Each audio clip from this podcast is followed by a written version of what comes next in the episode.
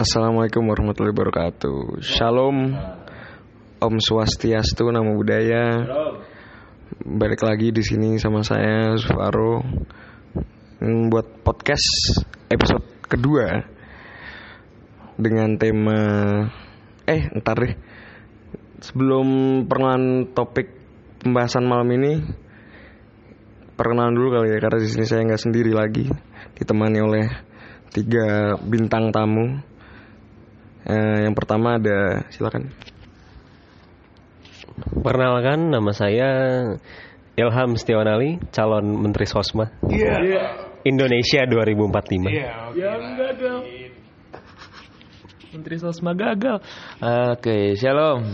Saya saya Benaya Jonathan, bintang tamu latar belakang dari agama Kristen. Minoritas. Assalamualaikum warahmatullahi wabarakatuh. Shalom, Om Swastiastu, Nauda, Salam Sejahtera, Salam Kebajikan bagi kita semua. Saya Farhan Gifari Selaku calon Wakil Menteri Sosma Mana pun. Terima kasih. Kabinet Kabinet Anjlok. Eh, Kabinet akar jahe. Nah, jadi di episode kedua ini ya, kita ngerekam di malam yang suram menuju UAS. Jam berapa, Bung? Di jam 1.09 pagi ini ya.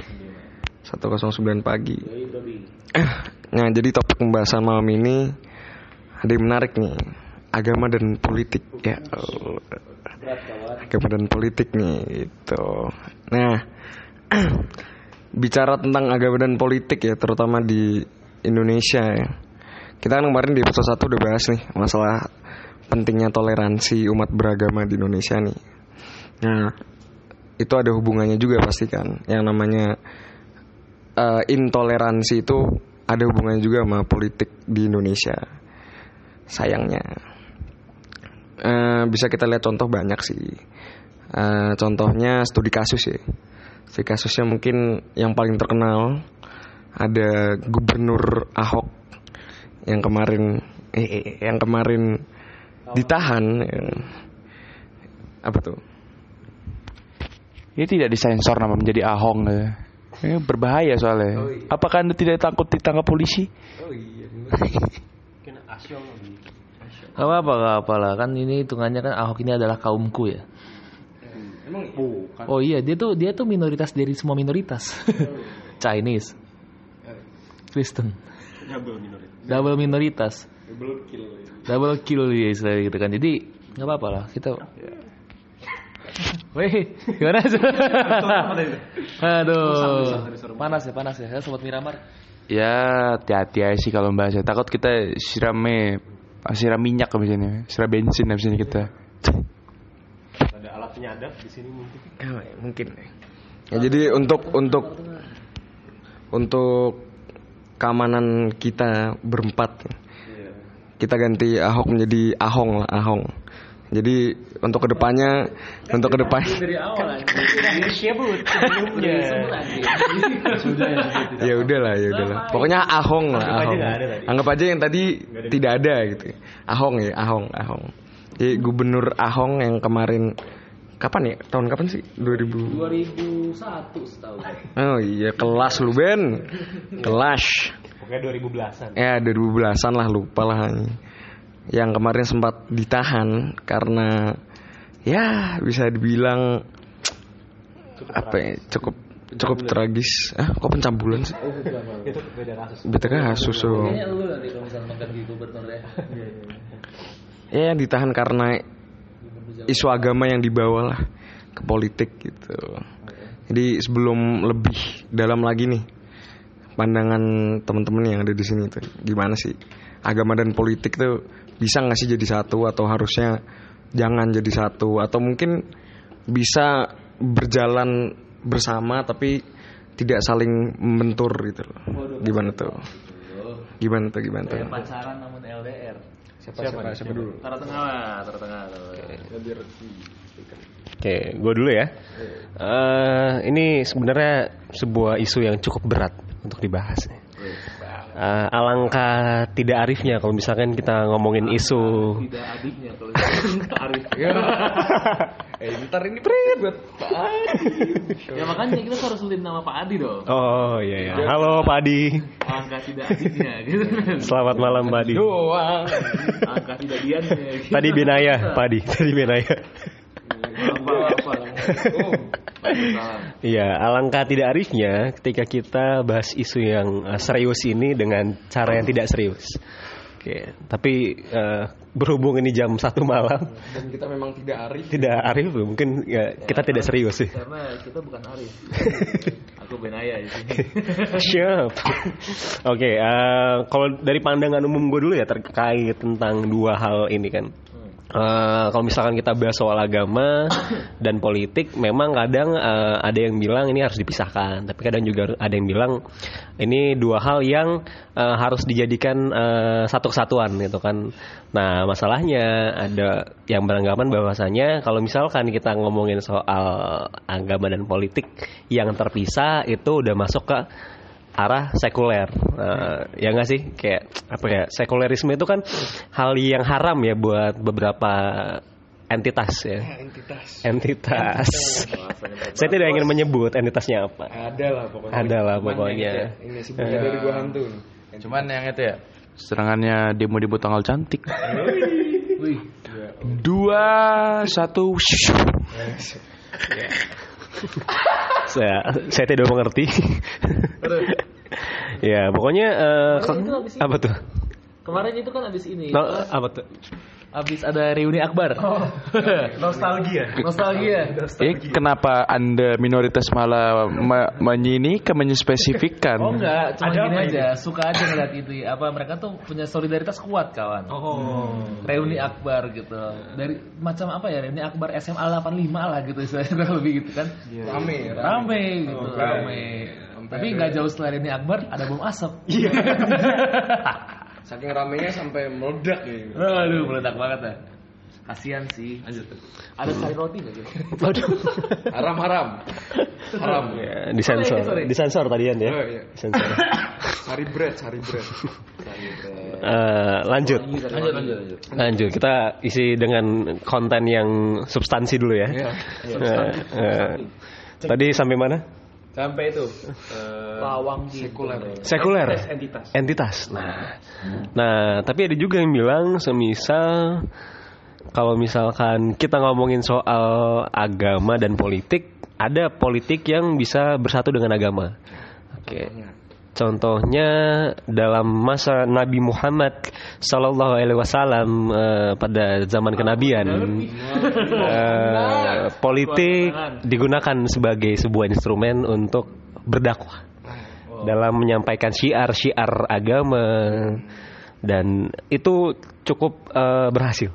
Seperti itu. Jadi eh, tergantung gimana orangnya sih memandang apakah agama dan politik ini bisa bersatu atau memang kedua hal ini harus eh, dipisahkan karena saling eh, meniadakan gitu sih. Kalau di pandangan umum gue sih kayak gitu ya. lanjut Kalau menurut gue ya, nggak itu susah ya agama sama politik digabung. Soalnya dari agama ajaran agama-agama itu semua itu sudah mengajarkan sebuah kebaikan loh, kebaikan untuk kemaslahatan umat itu bagaimana. Sedangkan politik, kalau kita tahu politik zaman sekarang itu mengajarkan hal-hal yang haram gitu loh. Maksudnya kita bukan bukan haram. Haramnya dalam arti sebenarnya maksudnya kita men, kita ingin menang nih, ya udah segala cara apa pun ya dihalalkan entah itu yang baik entah itu yang buruk gitu ya. Beli suara bagaimana kita kan nggak tahu kan maksudnya gimana ya. Ya itu loh nggak bisa di eh, ini ya saling apa ya bertolak belakang gitu loh. Bertolak belakang mungkin Iya mungkin dari zaman ke zaman ya itu mungkin namanya Nabi Muhammad dulu menyebarkan dengan kesempurnaannya dia dan sekarang manusia manusia sekarang kan gitu loh. Dalam hal iya dalam hal-hal seperti itu kan kayak kadang menyalahgunakan menyelewengkan kadang-kadang gitu loh. Seperti itu sih maksud saya mungkin. Sepakat nih sama sobat mayoritasku di sebelah ya. Eh kita semua ini. iya tahu kok. Aku di sini minoritas sendiri apa kali-kali kali-kali minoritas yang memiliki suara lebih gitu kan Cuman Oh gitu ya. tapi tapi, tapi tapi gini mayoritas tenang dulu ya kawan muslimku yang bajunya robek itu.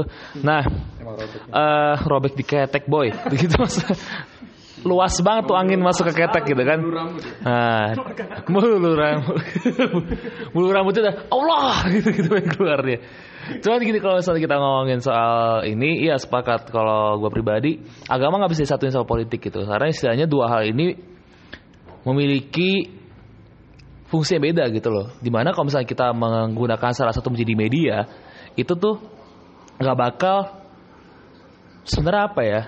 Tergantung sih sebenarnya perspektif baik lagi ke perspektif orang-orang. Cuman kalau menurut gue pribadi itu nggak layak lah gitu istilahnya. Di mana kan agama ini satu diajari oleh diajari untuk melakukan kebaikan, betul ya sobat Miramar? Betul. Nah, terus dua selain diajari untuk kebaikan juga, sekarang pertanyaan gini aja, kita memakai agama sebagai politik gitu. Berarti secara tidak langsung kita melihat agama sebagai media. Itu di mana agama itu kan seharusnya sebagai dasar fundamental manusia gitu loh, kepercayaan, belief gitu kan. Itu kan istilahnya kepercayaan yang nggak bisa diganggu gugat gitu loh. Apa pun ajaran di agama itu kan nggak masuk akal manusia sebenarnya kan. Imajiner. Imajiner. Nah, contoh kalau misalnya di Kristen tuh kan dari awal deh gitu, dari kitab kejadian deh gitu, misalkan penciptaan penciptaan apa langit dan bumi gitu. Ini ajaran Bang Jess ini. Ajaran ajaran Om Jess gitu ya. Jadi Om Jess berkata seperti ini. Cerita ke kita gitu lewat Alkitab. Nah, jadi kayak tapi maksudnya kalau misalnya kita memakai akal akal sehat kita itu nggak bakal masuk akal gimana caranya bisa tiba-tiba diciptain langit tiba-tiba diciptain bumi terus diciptain tanah air apa semua api dan udara udah kayak eng aja cuma maksudnya Om Jess kayak- eng. Waduh. bukan, bukan, bukan. Maaf, maaf. Boleh disensor ya nanti. aduh aduh Om Jess itu adalah eng ya Eh, harus ditanggepin gak sih Tidak perlu. Enggak, enggak, cuman cuma maksudnya kayak kayak itu aja udah menunjukkan gitu loh. Kalau misalnya kita eh, pakai ajaran Scientology gitu, ajaran Scientology kan yang katanya sih semua itu bersirkulasi gitu kan, semuanya berhubungan satu sama lain. Oke, tapi kalau misalnya ditanyain manusia pertama kali bisa nafas gimana sih? Kayak gimana coba? Maksudnya kenapa bisa kepikiran sampai ada sirkulasi dari kita menghirup oksigen, keluarnya CO2 apa apa gitu kan. Nah, itu contoh kecil tuh. Nah, kita tarik ke konteks besar lagi sekarang politik gitu kan. Politik itu kan istilahnya nggak ada teman lah dalam politik gitu kan. Adanya adalah kawan yang dimanfaatkan. Nah, gitu kan. Kawan dalam tanda petik. Ya jadi friends with benefit lah pada dasarnya tuh FWB gitu kan politik gitu kan. Nah, Eh, cakep siapa tuh? semua semua semua semua semua. Ayo dijaga. Kayaknya paham banget sih kalau FWB kayak gimana kan. Cuman Dirawat, dirawat. dirawat dirawat udah di udah dihirup set diludahin nah cuman kelihatan banget nih kayak politik dan agama terutama di musim-musim sekarang inilah ya 2010 ke atas lah kita ngomong gitu. Nah itu kelihatan banget agama ini cuma jadi apa ya? Kosmetik. kosmetik bener. Jadi media benar-benar cuma jadi media doang gitu loh. Karena aku mewakili agama- misalkan gitu ya karena aku mewakili agama mayoritas berarti aku dengan gampang menarik orang. Dan itu terjadi kan. Maksudnya banyak banget entitas-entitas politik yang mempergunakan hal-hal itu gitu. Contoh kan banyak nih ormas-ormas atau nggak for apa ya ya FBI lah atau apa gitu kan yang Ormas ya, bukan ormek. waduh Itu ormas mah Anda itu mah. Itu mah Anda itu ketika berdiskusi. organisasi aduh mau ngomong nggak ya Or- organisasi itulah pokoknya tuh. Ada Mekanisme. Ada Ya. banteng di sini, aduh Kenapa disebut banteng Anda? Jangan dong. namanya seruduk seruduk Apakah ini eksplisit konten? pengen eksplisit Ya, tapi untuk menjatuhkan Nggak, Anda ini. sebenarnya ini pengen banget eksplisit ya cuma didengerin dosen jadi kan kayak Iya, kebetulan dosennya waduh Apa? Maksudnya ini apa? ngarahnya ke mana nih sangat rasional. Anu sewu, Kita- Pak. Iya, ada Sepurane. Iya. Aku cinta Pak Adi. cuman gitu Pak, Pak Adi Adi, jadi menurut menurut aku sih gitu Pak Adi jadi kayak eh, nggak bisa gitu loh kalau agama dan politik tuh disatukan tuh nggak bisa banget gitu. Di mana baik lagi. Kalau kita mem- memakai agama sebagai hanya media aja berarti agama itu nggak dilihat sebagai hal yang penting dong. Kalau menurut gue ya karena ya udah lu pakai agama itu pas lu butuh gitu istilahnya. Contoh kemarin untuk naik dia menganggung-anggungkan itu gitu loh istilahnya. Itu yang dijadikan salah satu arah bukan arah gerak sih salah satu Barang pe- jualan. barang jualan lah pemantiknya lah gitu loh buat masyarakat itu kan untuk milih dia. Nah itu sama saja berarti agama diperalat. Dijadikan alat bukan hanya media doang cuman alat gitu di mana agama itu bukan alat kalau menurut gua. Agama itu ya memang kewajiban gitu loh. Suatu hal yang nggak bisa kita denial kalau memang itu kita butuh. Gitu. Kalau misalnya nggak ada agama kan kita walaupun ironinya memang ada negara yang mayoritas tidak beragama atau ateis itu malah damai. Polandia daerah-daerah Eropa lah. Gitu ya. Nah di Indonesia justru dengan banyak agama gini kan jadi alat politik berantem ribut ya kan? Sobat mayoritas. Benar sekali. nah gitu. Jadi kayak menyedihkan aja sih sebenarnya gitu Hmm, jadi eh, ada ada beberapa dari teman-teman yang eh, berpendapat bahwa agama dan politik ini nggak bisa lah kalau jadi satu gitu karena memang dua hal yang sangat berbeda lah ya gitu katakanlah. Tapi ada juga kayak Ilham yang yang setuju sebenarnya bisa gitu loh. Cuma tergantung orang-orang yang yang menggunakannya aja gimana gitu loh. Nah, ketika orang-orang salah yang menggunakan agama ini sebagai eh, alat untuk memicu keributan, memicu masalah, ya akhirnya jadi apa ya manfaatnya nggak ada gitu loh. Tapi bisa nggak sih dibilang kalau misalkan agama nih, gitu agama kan eh, mengatur apa ya namanya, ya, mengatur cara hidup orang lah gitu loh, Me- menata untuk lebih baik lah. Ada moral-moral dalam ajaran agama yang perlu kita ikuti lah gitu. Bisa nggak sih misal dari moral moral-moral yang diterapkan di agama nih, terus digunakan untuk ya misalkan eh, berpolitik lah gitu politik tanpa moral kan berbahaya nih gitu bisa dibilang kayak gitulah gitu Nah, bisa nggak sih agama-agama moral yang diajarkan di agama ini digunakan untuk ya untuk berpolitik dengan cara yang baik lah kasih ke sobat banteng dulu ya. Oke. sobat banteng Saya akan memakai kacamata-kacamata kaum proletar ya dalam bahasa ini. mata proletar hidup perjuangan Waduh. Jadi Ya, tadi selama, selama menang di perjuangan nggak apa kalau menang insya Allah menang. pasti menang.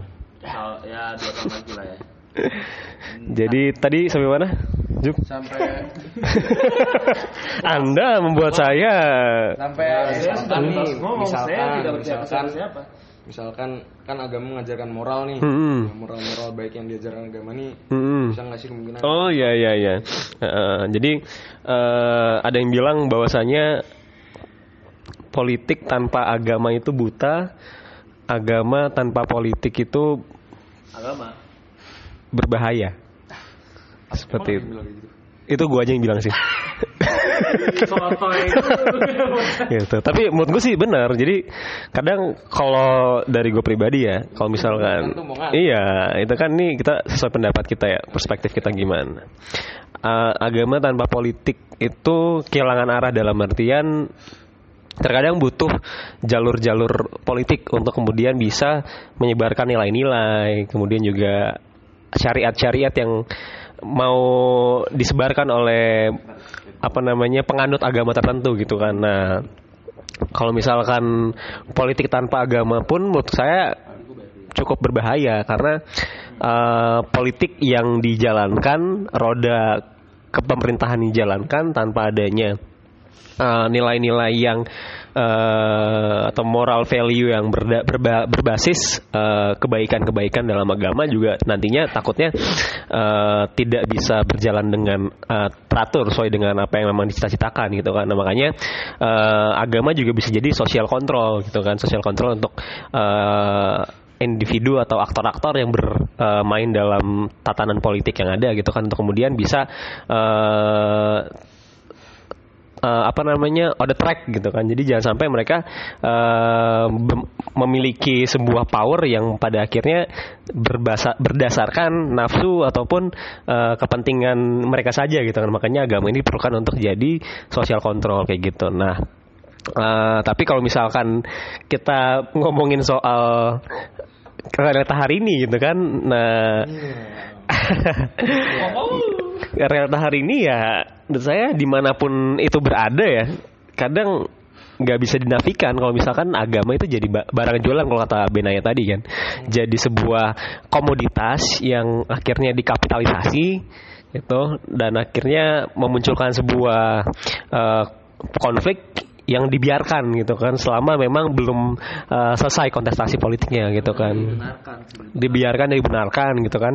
Dan elit-elit ini yang harusnya bertanggung jawab untuk kemudian bisa eh, mendamaikan dan mengembalikan kepada eh, kondisi status, status quo yang ada gitu sebelumnya. Nah tapi eh, ya terkadang juga sampai sekarang eh, elit-elit yang seharusnya bertanggung jawab itu nggak bisa secara total gitu kan membersihkan eh, sisa-sisa barisan sakit hati yang ada gitu kan. Nah itu yang menurut saya adalah efek yang signifikan, efek yang masif, terstruktur yang di apa namanya diberikan oleh elit-elit yang bermain pada kontestasi kemarin gitu kan. Nah, makanya ke depannya mungkin ya harus dihilangkan sih eh, komunitas politik, komunitas agama ini sebagai sebuah barang jualan dalam politik kayak gitu.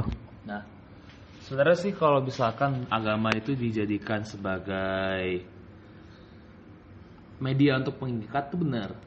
Maksudnya itu itu hal yang istilahnya sudah harus di- di- tidak dibicarakan lagi tapi dilaksanakan gitu kan. Cuman sekarang itu kalau menurut gua permasalahannya itu adalah agama ini dijadikan alat pengikat iya. Cuman tidak menyeluruh. Gitu loh dalam artian banyak nih kasus-kasus intoleransi gitu kan kalau misalnya tadi minggu lalu kita ngomongin toleransi iya betul ada toleransi gitu apalagi sekarang memang social awareness apa orang Indonesia itu kan semakin naik gitu ya dibandingkan dulu cuman tetap saja dalam praktiknya apalagi di dalam dunia politik itu jatuhnya yang menyatakan diri agam menyatakan diri sebagai pengikat itu tidak mengikat gitu loh. Maksudnya kayak agama kan di Indonesia kan banyak gitu. Maksudnya ada enam agama gitu kan ada yang minoritas ada yang minoritas gitu ada yang sorry ada yang mayoritas ada yang minoritas minoritas semua lu semua ya kan nggak cuma gue doang gitu kan Ya. Sabar, sabar, sabar. emang emang harus dihajar Memang mayoritas seperti ini. iya iya Sukanya mendominasi. memang selalu mendominasi bangga bangga Dikarenakan kita tidak pernah menjadi minoritas. eh coba kita coba kita ke Amerika ya dia mengamu semua gitu. lihat orang-orang itu makan babi bebas kalian semua nah ya, mampus Eh, lanjut, kalian. lanjut, cuman lanjut.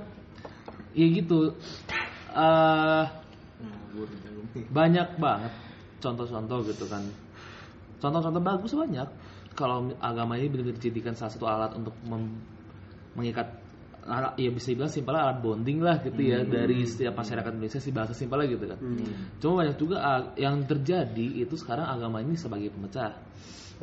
Gitu kan. Terbentuk apa ya stigma terhadap agama lain dan juga terbentuk peng- pengelompokan gitu loh, pengkotakan-pengkotakan dari peragama yang itu justru harusnya itu menjadi concernnya menjadi perhatian utamanya pemerintah gitu ya. Bukan cuma pemerintah doang sih tapi kita individu lah gitu. Ah, masyarakat. kita individu lah gitu. Melihat ini sebenarnya kalau menurut gue ini loh kasus yang paling utamanya gitu loh dalam agama dan politik gitu loh. Kenapa agama itu kalau menurut gue kenapa agama itu bisa dimasukkan ke dalam politik? Atau gue lebih berpihak pada sekuler gitu ya sekularisme? Karena menurut gue agama yang dipakai itu satu. Bukan masalah mayoritas minoritas dan gue nggak suka ya. Cuman kenyataannya adalah agama mayoritas yaitu agama muslim atau Islam itu yang disalahgunakan gitu loh kalau buat gue maksudnya gue juga pribadi nggak suka gitu kalau agama ya kita kita banyak kan contohnya gitu loh dari teman-teman muslim gitu kan banyak yang bagus juga tapi Halo, juga Habib Rizik. Anda kenapa menyebut merek selalu? Tolong Belum pulang orangnya. belum pulang sniper udah dateng aja masih sembunyi Nih, ini kontrakan bisa-bisa jadi ini lempar jumroh ya Anda. Jangan macam-macam Anda. Allah aduh. Kenapa di jidat saya ada infrared merah? di jailnya ada dua tanda hitam. Infra, infrared Ya, itu eh apa? terlalu- laser merah apa? Tandanya tuh kufar gitu. tapi dulu gua kira ya dulu gua kira dua hitam ini ya. Gara-gara lu pada Gua ini kan kan kalian kan kan kan kan, kan kalau di itu kan ada dua item gitu kan di Iya. jidat ya. Heeh. Gua kira itu gara-gara pas lagi sujud terlalu kenceng, tek gitu jadi. Enggak. Enggak sumpah, sumpah. Gua kira itu tuh memarah nih. Biar lu tahu, mending lu belajar sholat aja dulu biar sama Iya. gitu. Enggak, mending kalian ke gereja dulu. Kan imbalannya lah, imbalannya tuh bisa makan babi, enggak enggak dosa gitu. Halo Wapres, ini ada Wapres ini yang menghina-hina ini, Wapres. tolong, tolong. Balik lagi, balik lagi. Baik lagi, baik, baik. gitu jadi yang gue nggak suka itu sebenarnya pada kenyataannya terjadi itu yang dijadikan sebagai alat pengikat masyarakat Indonesia itu hanya untuk mengikat yang mayoritas aja gitu Nah, iya. itu loh maksudnya itu loh kenyataannya jadi ya tetap aja ada pandangan pandangan apa ya negatif lah bisa dibilang ke agama-agama minoritas lainnya. Bukan cuma Kristen ya bukan cuma agama Nasrani gitu Kristen Katolik Buddha Hindu Konghucu juga gitu kan. Contoh deh itu yang paling nyata kasus itu ya gereja. Misalkan gereja kan banyak dapat perkembangan Iya. di bom kemarin di Surabaya. Terus di Bogor juga ada gereja GKI di daerah Bogor yang nggak boleh, yang tidak diberikan izin. Padahal padahal tanah itu udah dibeli gitu, cuman nggak dikasih izin. Nah ini maksudnya tuh apa sih sebenarnya yang mau dibonding kalau misalnya ini aja dari individu masyarakat Indonesia sendiri atau dari beberapa oknum itu belum paham gitu loh untuk agama ini itu sebenarnya bukan permasalahan mayoritas minoritas kan seharusnya agama ini justru malah menjadikan alat untuk kita ya bergerak bareng gitu loh bergerak bersama gitu loh dalam artian apa pun gitu Bergerak bersama. bergerak bersama Bukan. Oke, lanjut. dijadikan titik temu gitu ya kita gitu Nah, Baru bisa bergerak bersama. kita bisa dijadikan titik temu untuk berdedikasi gitu. Habis itu maju bersama. Maju bersama untuk Masuk jurang. Kok masuk Gue mau, jurang sih gua mau ngomong satu tagline lagi tuh jangan. apa tuh Iya. Terus Ah, lanjut, kayak lanjut. gitu jadi kayak yang gue sayangkan itu aja gitu loh Ham kayak akhirnya pada akhirnya penerapannya implementasinya dari agama ini tuh ya ber- hanya berdampak kepada sekian orang aja Hmm. tapi yang sekian laginya tidak Hmm. gitu Parsial. parsial, Ya, gitu. parsial. sifatnya tuh tidak menyeluruh gitu sifatnya tidak tidak komunal lah gitu bisa dibilang dalam implementasinya dalam pengubah perspektif per orangnya per individunya itu tuh yang yang jadi masalah utama kenapa kita tarik kalau misalnya konteks ke politik. Akhirnya politik ini tidak tidak tidak bersifat komunal di mana kan politik sebenarnya bersifat komunal dong. Itu kan? Maksudnya di, di, di, di, di- disetujui oleh semua orang dan terlepas dia mewakili golongannya atau tidak gitu ya. Cuman setidaknya apa pun yang dibawa itu kan seharusnya itu adalah keresahan ataupun hal-hal yang dinilai substansial oleh banyak orang gitu. Nah ini kan jadi tidak kalau kita apalagi kita ngomonginnya konteks agama kalau misalnya kita ngomongin soal golongannya beda lagi ya kan golongan Gelonggongan. hmm. Oke, mungkin ada ini tanggapan penengah. Kiai Haji. Jadi ini pertanyaannya apa tadi saya lupa ya. Saking panjangnya, saya panjangnya. Maksudnya ya nggak apa-apa. Saya memberikan kesempatan lebih kepada minoritas lah ya untuk menjawab. Jadi pertanyaannya apa tadi bisa diulang? Enggak, misalkan kan di agama diajarin dong moral values dan segala macam Oh. gitu. Itu kan seharusnya digunakan nih dalam Nah. kehidupan sehari-hari termasuk termasuk juga dalam berkontestasi Kontestasi. eh kontestasi eh bah kon- kontestasi politik gitu loh. Tapi ya gimana lah tanggapan lu lah. Oh. Gimana ya sebentar ya? Enggak enggak gini gini. Kalau moral, moral itu kan kita kan sudah ada dari setiap agama, dari agama Protestan dan Islam dan agama lain pasti kan ada setiap orang diberikan bekal lah gitu sebelum mereka merambah ke dunia luar. Seperti itu kan. Jadi apa ya dalam Islam sendiri pun dalam kita berkontestasi maupun setelah kita berkontestasi dan menjadi pemimpin itu sudah ada itu. Dalam Islam itu sudah diajarkan untuk kamu harus bertanggung jawab dalam memimpin harus jujur harus bisa adil gitu loh. Nah iya amanah gitulah ibaratnya. Amanah gitu loh. Maksudnya kayak ya udah kita kejalanin aja. Dengan kita menjalani itu toh kita juga sudah bisa menjadikan sebagai oh ini loh aku moralnya aku terapkan di sini aku sudah belajar agama agama ya cukup baik gitu loh dan diterapkan di kehidupan luar gitu loh maksudnya. Nah dalam kontestasi sendiri pun gimana ya? Ya seperti itulah pokoknya tadi sudah disampaikan lah ya. Udah udah kehabisan itu. Ya pokoknya itulah pokoknya dalam saya ini ya mau masuk ke ranah dalam kayak apa ya? Dalam memimpin itu ya pokoknya intinya punya moral sendiri lah dalam setiap agama harus baik gitu. Maksudnya setiap agama punya uh, nilai-nilai yang kemudian harus disatu padukan. Seperti jangan sampai hanya satu agama saja yang jadikan patokan. Kayak gitu. Karena karena saudara-saudara saya di samping saya sudah banyak ngomong jadi saya bingung dan tiba siapa ya. yes. Yang maha tahu. yang maha tahu. Ya Jonathan yang maha tahu. Anjingnya cuma All naughty. Aduh ngomong Iya jadi sayangnya yang yang dilakukan oleh beberapa orang lah kita sebut beberapa orang lah ya yang ada di realitas sekarang ini malah justru meninggalkan moral-moral yang diajarkan di agama untuk demi mencapai keserakahan politik mereka sendiri gitu loh. Ya kayak misalkan kemarin contohnya ya eh, eh, Gubernur Ahong ya kan dijadikan common enemy lah oleh oleh kaum kaum tertentu ya untuk untuk menjatuhkan Ahong akhirnya dan segala macam akhirnya beliau ter terpenjarakan karena kesalahan yang sebenarnya kalau menurut menurut saya sih nggak terlalu parah sih harus sampai dipenjarakan dan segala macam apalagi berkaca dari Abdul Somsbat kemarin yang sebenarnya melakukan hal yang kurang lebih sama gitu loh. Cuma malah Ustadz ini tidak tidak tidak terkena jeratan hukum karena ya mungkin beberapa faktor karena dia termasuk sebagai mayoritas dan segala macam callback dikit Jadi pada ini seperti mungkin kalau kemarin Ahong si Ahong tidak terkena kasus itu, wow, menang menang pesat ya. Wan Abut pasti kalah itu. Wan Abut. Amis. Am- amis amis Amis Amis. Iya, panggilannya kalau di mana jok jokes pol- political jokes itu Wan Abut namanya.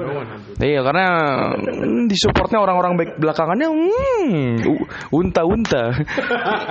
itu ya. Jadi gimana ya? Kadang kita mau lihat pemimpin misalkan misalkan kita melihat Pak Ahok sama Wan Abut ini. Kalau kita lihat kesuksesannya ya, kita berbicara kes, berbicara kesuksesan secara track record yang saya survei dari setiap mahasiswa yang asal dari Jabodetabek pasti bagus Pak Ahong daripada Wan Abut ini banyak dikritik gitu ya. Apa yang membicarakan impor impor impor Cina itu aduh jelek sekali gitu loh maksudnya. Dan tapi di sini kita tidak ini ya tidak tidak bermaksud untuk Menegasikan. ma menegasikan Iya. Oh tidak, tidak. Tentu. Warna abut masih bagus kan. Kema- kemarin pas datang reuni ditagin presiden, presiden gitu loh. Ya itu berarti kan kita bisa melihat bahwa dari perspektif-perspektif kaum kaum tanggal cantik ini ya kerjanya bagus berarti kan ya. Banyak yang mau Newport nanti. Iya gitu loh maksudnya. Dan Pak Pak Ahong sendiri pun sekarang sudah kerja kan di Perta- di di Pertamina. Ya dia kerja ngisi gas, ngisi bensin gitu kan. Cuman gini, kenapa akhirnya dibilang bagus? Karena dia sadar gitu loh. Pilihan dia yang sekarang itu ada di Jakarta yang menurut dia mewakili kaumnya itu akhirnya membuat Jakarta banjir lagi kan jadinya keren gitu kan.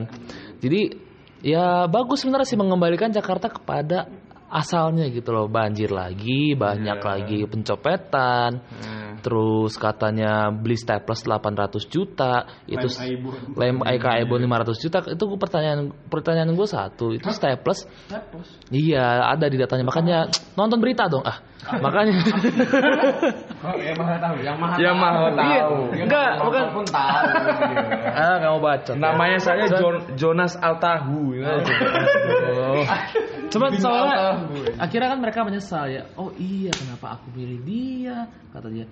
Aduh, pusing dia katanya. Aduh. Kata siapa? Kata dia sendiri. Ya, Gua sih itu. ya makanya anda anda ini termakan oleh politika politik identitas. Makan itu presidennya. Eh presiden apa? Eh, maaf, maaf, belum belum belum belum maaf maaf maaf. maaf. Maksudnya ya makan itu gubernurnya sampai 2022. Nikmatin ya. Statement closing itu ya. itu aja paling belum. Masih lama ini. Malah masih panjang ya. Hmm, ini sebenarnya sudah ke mana-mana pembicaraan ya. Saya mencoba ingin mengembalikan lagi pembicaraan ke apa substansi terakhir gitu kan. Eh, Anjir Jakarta. Bukan dong, lem Aibon. Jadi lem Aibon ini enggak Staples, staples. step enggak. Jadi menurut saya Kata limbut. Terakhir tadi kan membahas tentang kalau misalkan nih agama bisa menjadi sosial kontrol, tapi ya yang terjadi di lapangan ini agama menjadikan uh, sebuah barang jualan, kemudian juga ketika memang diterapkan hanya agama-agama tertentu saja, nah, khususnya agama mayoritas gitu kan, yang kemudian jadikan sebuah parameter ataupun barometer yang uh, dipakai untuk men, apa, menjalani sebuah kepengurusan. Nah, tapi kalau misalkan kita balik lagi nih tarik ke ideologi dasar Indonesia gitu kan Pancasila itu kan. Nah, sudah termasuk di dalamnya ada uh, pasal yang nomor dua yaitu kemanusiaan yang adil dan beradab gitu kan. Nah, tapi sayangnya kemanusiaan adil yang dan biadab. Manusia nah, Indonesia tidak beradab. Nah, itu apakah sekarang Pancasila dimaknai sebagai sebuah pajangan aja atau uh, setiap individu di Indonesia sekarang uh, masih menganggap ini sebagai sebuah uh, ideologi yang harus kayak Rocky Gerung ya ideologi, ideologi. keren lo? Yang harus. Nyebut merek Rocky Gerang tadi Rocky Gerang. Rocky Gerang. Rocky Gerang. Ya. Gitu. Jadi memang sebenarnya sudah termaktub gitu kan di Pancasila sebagai ideologi dasar Indonesia. Kemanusiaan itu uh, harus dijunjung tinggi, harus diperjuangkan gitu. Nah, ketika agama tidak bisa dijadikan sebuah alat nomor satu, kita masih punya satu hal dasar yaitu humanity gitu kan. Nah, apakah sekarang kita jeli untuk melihat peluang ini gitu kan, untuk melihat bahwasanya humanity itu above all gitu kan.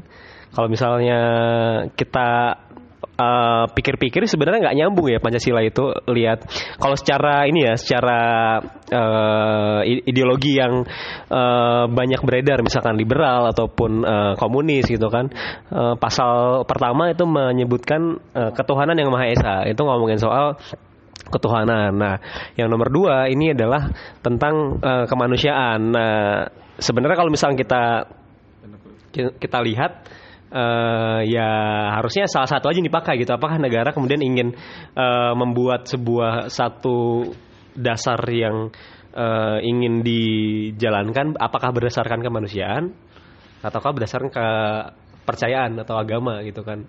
Gitu. Nah, tapi ya para founding father kita pada zaman dahulu ini sangat uh, adil dan demokratis gitu kan akhirnya semua pandangan semua uh, kepentingan itu bisa di satu padukan dileburkan dalam satu uh, naskah perjuangan gitu kan yang bermula dari piagam Jakarta atau Jakarta Charter gitu kan. Akhirnya bermuara menjadi sebuah ideologi yang uh, konkret Pancasila ya walaupun memang banyak kekurangan kan tapi uh, masih relevan lah untuk kemudian kita bisa mempercayai dan memegang teguh ini sebagai sebuah uh, pedoman umum untuk kita jalankan dan kita benturkan lagi. Semisal ada konflik horizontal maupun vertikal yang ada gitu kan. Kayak gitu. Jadi kalau misalkan kita ngelihat sekarang banyak agama yang dijadikan sebagai sebuah uh, atau keluar dari jalurnya itu ya udah kita balikin lagi ke ideologi yang kemudian founding father kita ini udah persiapkan gitu kan. Mereka visioner. Ini pasti hmm generasi selanjut saya pasti akan uh, berkonflik ini. Sudah tertuang. Sudah uh, terbayang gitu. ucapan Bung Karno benar. Iya apa tuh ucapannya Ucapan Bung Karno yang paling saya ingat dan itu benar adalah perjuanganku lebih mudah karena melawan penjajah. Perjuangan Anda akan lebih sulit karena melawan bangsa sendiri. Jadi terlihat kan kemarin perang-perang mengenai apa politik-politik tidak penting hanya kekuasaan gitu. Ya kekuasaan penting sih, cuman ya nggak usah ribut-ribut gitulah maksudnya itu loh. Jangan memakai inilah ya. Iya jangan memakai kekerasan gitulah. Ini kan kontestasi. Seharusnya kita rakyat itu berpesta, pesta demokrasi. Dengan baik. Nah benar. dengan baik dan benar, bukan hanya ribut-ribut gitu loh. Demo-demo depan depan kantor lah pokoknya kantor mana serah lah ya ngomongnya nggak kantor di Jakarta gitu kan kantor sama ya dekatnya bundaran HI lah tuh mana tuh yang tahu gitu ada yang mau nambahin? Mungkin Jupri bisa nambahin nih. Hah, kok gue sih? Gue penengah doang ini sini. ya mungkin apa ya? Uh, bener sih yang diomongin sama teman-teman tadi ya. Maksudnya uh, kalau misalkan agama pun tidak bisa untuk menjadi pemersatu, ada juga hal lain yang seperti Pancasila gitu yang bisa menjadi dasar lah untuk kita eh, sebagai masyarakat untuk menjaga kesatuan ini gitu loh maksudnya. Eman-eman ya maksudnya kan dulu eh, pendahulu-pendahulu kan berjuang untuk mempersatukan bangsa ini kan susah payah ya. Sekarang malah terpecah belah cuma karena keserakahan politik eh, tertentu. Oh ya apa? Entitas tertentu lah gitu. Golongan tertentu lah gitu. Iya. nah, apalagi ya kita omong yang gua khawatirkan sebenarnya ya. Ini mungkin kita masuk ke ranah personal ya. Karena maksudnya ini kan agama ini kan sebenarnya kalau menurut, gua itu adalah hal yang bersifat komunal namun dilaksanakan itu personal. Ya kan maksudnya semua orang bisa percaya agama atau tidak. Tapi untuk melaksanakan itu baik ke diri masing-masing ya kan. Nah kalau gue yang gue takutkan kalau misalnya hal seperti ini terjadi terus di Indonesia ya atau nggak di, di lingkaran pertemanan deh misalkan. Itu akhirnya apa ya urgensi untuk a- adanya agama ini tuh nggak ada gitu loh. Maksudnya akhirnya orang melihat agama ini tidak sebagai hal yang penting. Ya kan? Agama ini tidak dianggap sebagai hal yang krusial substansial gitu loh. Agama ini hanya dipandang sebagai media untuk melancarkan apa yang mereka ingin lakukan gitu kalau ini berlanjut terus ya dan tapi sebenarnya gue punya harapan juga gitu terlepas kekhawatiran gue kalau memang di generasi kita itu kan agama udah dipandang beda. Di mana kita memandang agama itu sebagai pilihan. Itu kan? Yang melakukan ini sejauh ini kan memang generasi generasi tua kan. Golongan baby boomers yang maksudnya pola be- pola pemikirannya beda gitu loh sama kita tapi satu lagi yang menjadi kekhawatiran gue kenapa gue bisa ngomong kayak gitu karena di golongan kita sendiri itu sangat mudah dipengaruhi. Masih sangat mudah dipengaruhi gitu maksudnya gampang sekali terikut arus. Contohnya iya. di kemarin ya reuni akbar SMA 86 gitu istilahnya kan. nah itu bukan SMA ini 21 sekian. ya SMA SMA dua SMA Dua SMA Wiro Sableng. SMA SMA Wiro Sableng SMA SMA Wiro dua satu Nah, SMA itu, eh, eh, SMA Wiro Sableng gitu kan. Itu kan banyak orang-orang muda cuy. Maksudnya di di vote di Twitter aja rame, ada bayi yang ikut. Maksudnya lu ngapain sih? ngapain? Ngapain gitu loh. masih Bayi masih umur masih batita, terus diajak turun ke jalan. Oke, diajak turun aksi. Emang dia ngerti gitu aksi apa satu. Terus kalau misalkan tiba-tiba ini menjadi yang dia pikir itu benar itu gimana gitu loh. Nah, kekhawatirannya kan gitu. Kalau misalkan ini tuh nggak diubah gitu loh perspektifnya, akhirnya nanti terbawa terus sampai ke bawah dan akhirnya juga ya gimana kalau misalkan Indonesia cuma mengatasnamakan agama itu pun nggak seluruhnya gitu loh. Nah, iya sih setuju. Jadi kalau misalkan kita lihat realitasnya kemarin ya, eh kalau saya sih nggak nemu gitu substansi dari adanya reuni ini apa gitu kan. Reuni SMA Wiro Sableng tadi ya. reuni SMA Wiro Sableng gitu kan. Kalau kalau memang eh, tujuannya adalah untuk mempersatukan Indonesia gitu kan kebine- kebinekaan Indonesia kenapa tidak diajak lagi nih Gubernur Ahong gitu kan untuk datang dan untuk kemudian bisa saling bermaaf-maafan gitu kan nah itu akan lebih Oh, izin. Deng deng deng Oke, tapi itu Oke, satu jadi- bentuk toleransi loh menyanyikan Eh, lagu Lebaran. iya, Di iya. saat Natal. tidak tidak. Tidak. Jadi jadi lagi lagi di gereja cuma so dertak tak dertak tak gitu langsung. Oke, ya jadi ya itu. Misalnya ada kemudian esensi yang dilanjutkan oleh eh, kaum eh, SMA Wiro Sableng tadi mungkin akan lebih eh, krusial gitu kan pertemuan kemarin. Gini sih berarti pada intinya kalau seperti itu yang harus dikuatkan dari apa ya? Kadang kaum saya ini juga ini tuh, gue juga kesel sih sama kaum ini. Kaum kaum tua ya, kolot banget itu loh maksudnya. Kaum kaum kaum tak udah. Kaum kaum tuanya kalau agak kolot dalam hal masalah-masalah agamanya sangat kaku gitu loh. Maksudnya seharusnya berarti yang harus diperkuatkan dalam hal itu berarti untuk apa ya generasi-generasi selanjutnya agar tidak agar bisa membedakan mana yang apa ya baik untuk negara dan tidak berarti penguatan mengenai nilai-nilai Pancasila gitu loh. Penguatan ini dilakukan bukan hanya ketika ya udah kayak kita ngafalin satu apa, dua apa, tiga, empat, lima apa, tapi kita pahami setiap detail-detail dari nilainya tersebut gitu loh. Agar kita juga apa ya juga melakukannya bukan hanya hanya melakukan ya udah, tapi emang dari hati gitu loh melakukannya ya emang untuk bisa dan kalau kita ngelakuin dari hati dan ikhlas berarti kita itu bisa menjadi contoh buat orang lain gitu loh. Walaupun kita ya misalkan melakukan sebuah kayak mengamalkan sila nomor dua misalkan membantu orang ya bisa dilihat sama orang juga gitu loh. Orang anak kecil mungkin entah ponakan kita entah adik kita gitu loh. Nah iya leading by example aja itu loh maksudnya dan itu juga bisa apa ya ya baiklah untuk generasi selanjutnya itu loh. Kayak kita meng- bagaimana mengha- menghargai sesama orang sesama toleran umat beragama itu juga bisa menjadi contoh buat adik-adik kita itu loh. Generasi-generasi selanjutnya kita itu loh.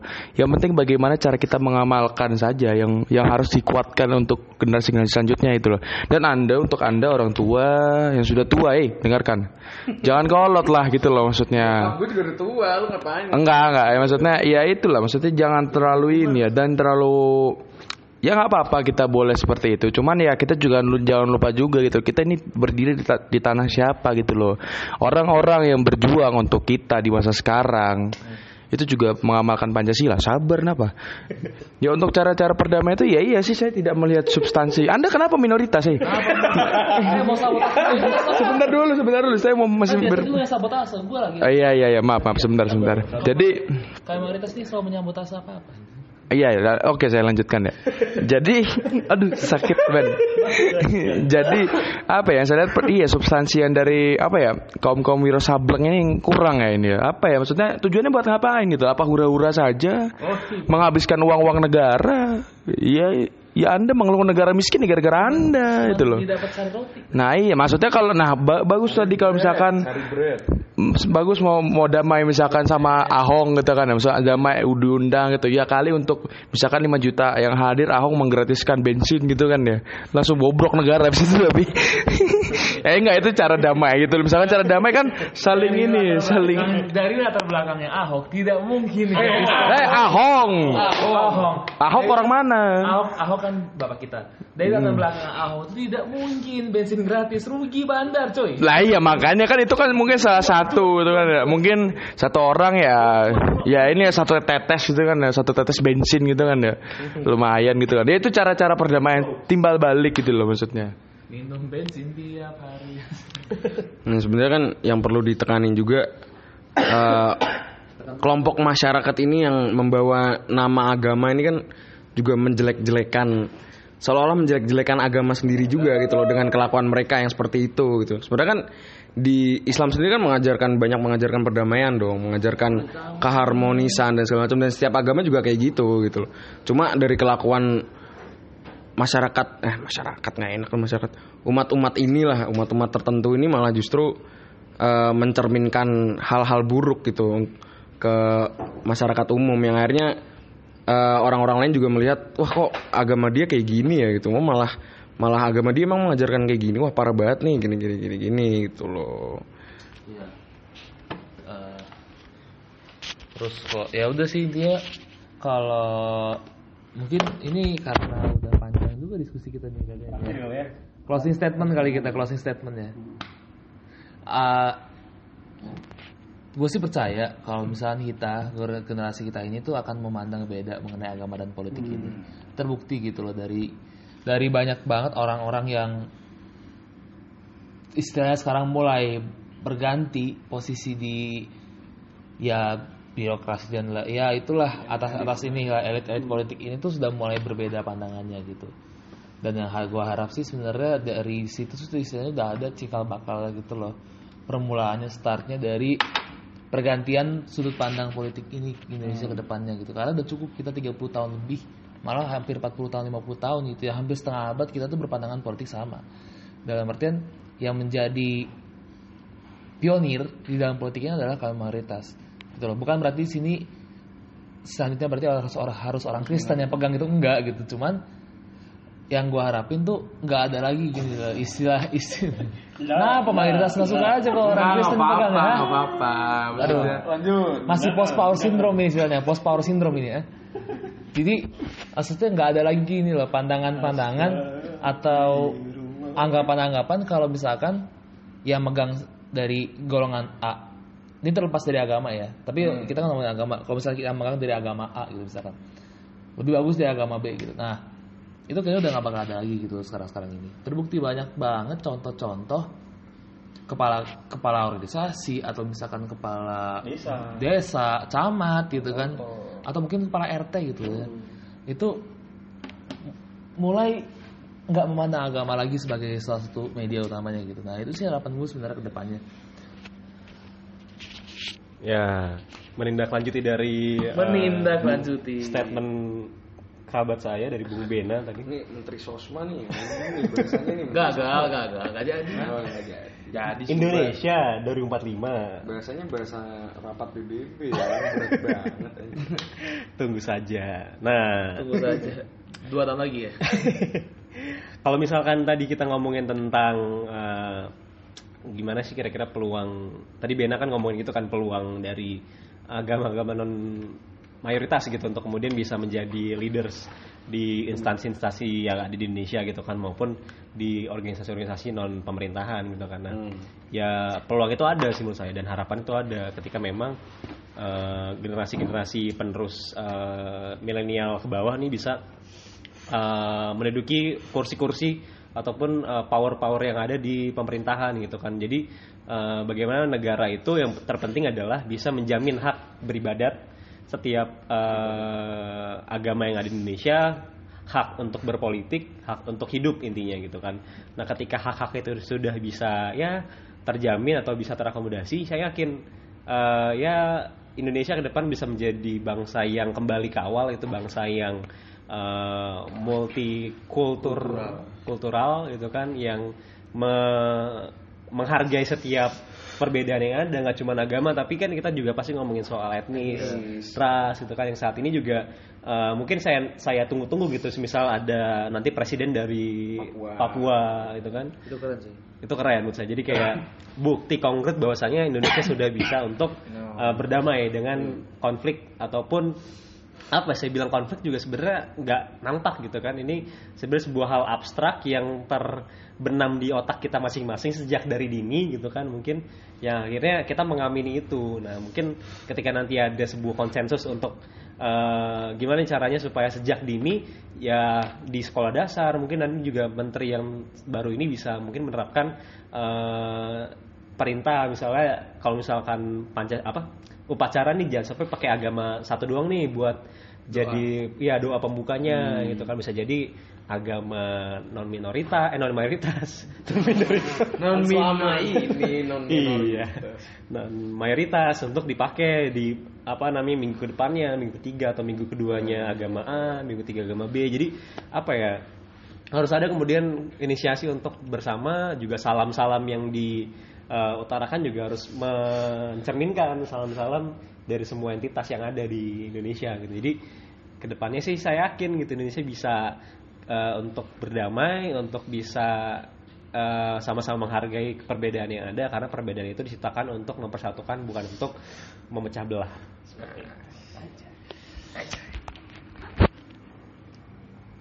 Ke- kalau poin dari saya sih pada intinya apa ya? Untuk pemimpin-pemimpin ya maksudnya yang lagi du- la- yang lagi duduk di kursi ini nih kursi panas nih.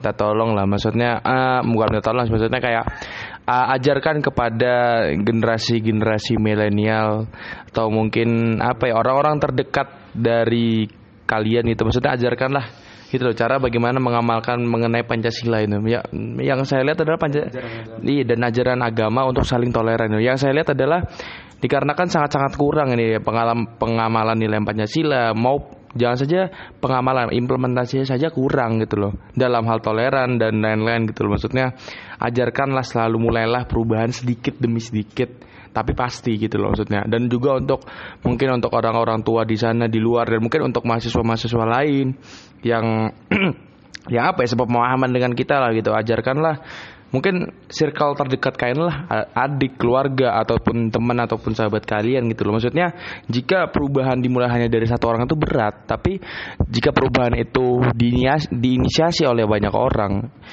maka ya apa ya pada intinya Indonesia bakal bakal memiliki sebuah multikultural yang baik gitu loh. Bahkan kita bisa dicontoh oleh negara negara luar gitu maksudnya dan ya itu sih pesan saya mungkin pesan dan harapan saya agar kapal besar bernama Indonesia ini bisa saling bertoleransi dan bergerak bersama ke arah ke depan untuk menuju masa depan yang lebih cerah.